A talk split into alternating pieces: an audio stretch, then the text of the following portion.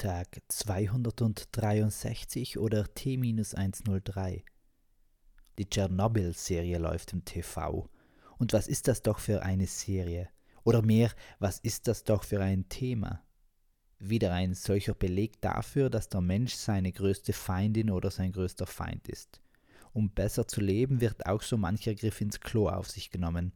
Ein Leben eben für viele andere. Keine Kantsche Einstellung. Der kategorische Imperativ meint ja, dass ein Wert immer und überall gültig sein muss. Und wenn das Leben der höchste Wert ist, kann dagegen nichts aufkommen. Da spielt die Rechnung 1 für ein 100 nicht, weil das eine seinen Wert nicht einbüßen kann. Heikle Gedanken, die dann ja erst relevant werden, wenn sie eine oder einen selbst betreffen. Treffsicher eben. Das muss dann natürlich nicht immer sicher sein, wie Verhütungsmittel, die sollen auch sicher sein und sind ja genau dazu erfunden worden, aber so mancher Heilige Geist hat dagegen schon gespielt oder hat da übel mitgespielt. Oder vermutlich schlussendlich dann auch wieder gut. Weil wer würde seinen eigenen Nachwuchs als ein Übel abschreiben? Ein geringes Übel vermutlich. Und anders als Kant halten es ja die Utilitaristinnen und Utilitaristen.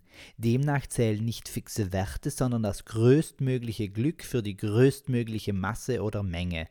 Je nachdem, ob jemand eher Karten spielt oder seinen Körperbau in eigentlich unpassende Orte quetscht, daher Asse und Enge. Nicht so vielversprechend wie Asse sind Asseln, die kleinen Kriechtiere oder Insekten, die manchmal auch in Kirchen auftauchen, also obwohl sie Insekten sind. Kleiner Scherz so am Rande. oder so gegen Ende. Denn nicht immer muss jemand zuletzt lachen, was oft andeuten will, dass andere nichts zu lachen haben und das wiederum wäre etwas traurig. Oder zumindest weniger lächerlich. Apropos lächerlich. Wer Sterne sehen will, sollte bei Nacht das Licht ausschalten. Peace, Amen and out.